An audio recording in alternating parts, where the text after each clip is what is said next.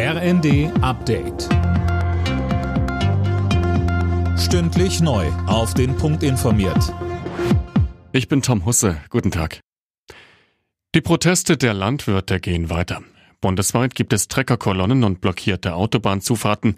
Unterstützung kommt von vielen Handwerkern und Spediteuren und auch in der Bevölkerung gibt's Verständnis für die Proteste.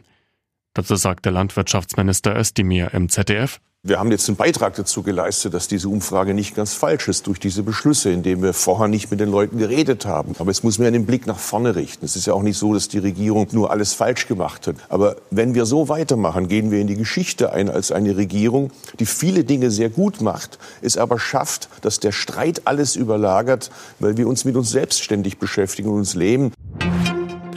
Der Streik der Lokführer geht heute zu Ende. Noch bis 18 Uhr will die GDL den Zugverkehr lahmlegen.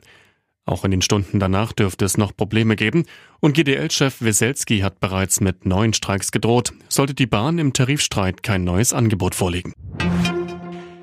Die USA und Großbritannien haben Luftangriffe auf die Houthi-Rebellen im Jemen gestartet. Laut US-Präsident Biden wurden Waffenlager sowie Raketen und Radarstellungen bombardiert. Sönke Rölling, das ist ja eine Reaktion auf die andauernden Angriffe auf Schiffe im Roten Meer. Ja, und Biden hat schon mit weiteren Maßnahmen gedroht, sollten die Angriffe auf Handelsschiffe nicht aufhören. Die Houthi greifen seit Beginn des Krieges zwischen Israel und der Hamas Schiffe im Roten Meer an.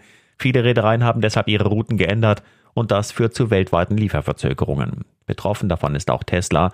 Der Autobauer wartet auf Bauteile und will die Produktion in Grünheide bei Berlin deshalb für Ende Januar für zwei Wochen stoppen.